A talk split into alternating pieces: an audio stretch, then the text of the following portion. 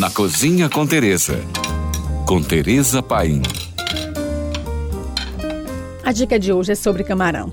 Camarão é uma proteína que tem fibra fraca e não aguenta congelamento sem técnica ou por muito tempo. Por isso, quando for comprar camarão, dê preferência a comprar fresco, se for usar no dia da compra ou até no máximo dois dias após. Se você é daquelas pessoas que já gosta de levar descascado, peça para separar as cascas e as cabeças e leve-as para casa. Assim você vai fazer um caldo e enriquecer seus molhos e risotos. Ao chegar em casa, mantenha o camarão na geladeira em um recipiente aberto com um pano de prato sobre ele e com gelo sobre o pano.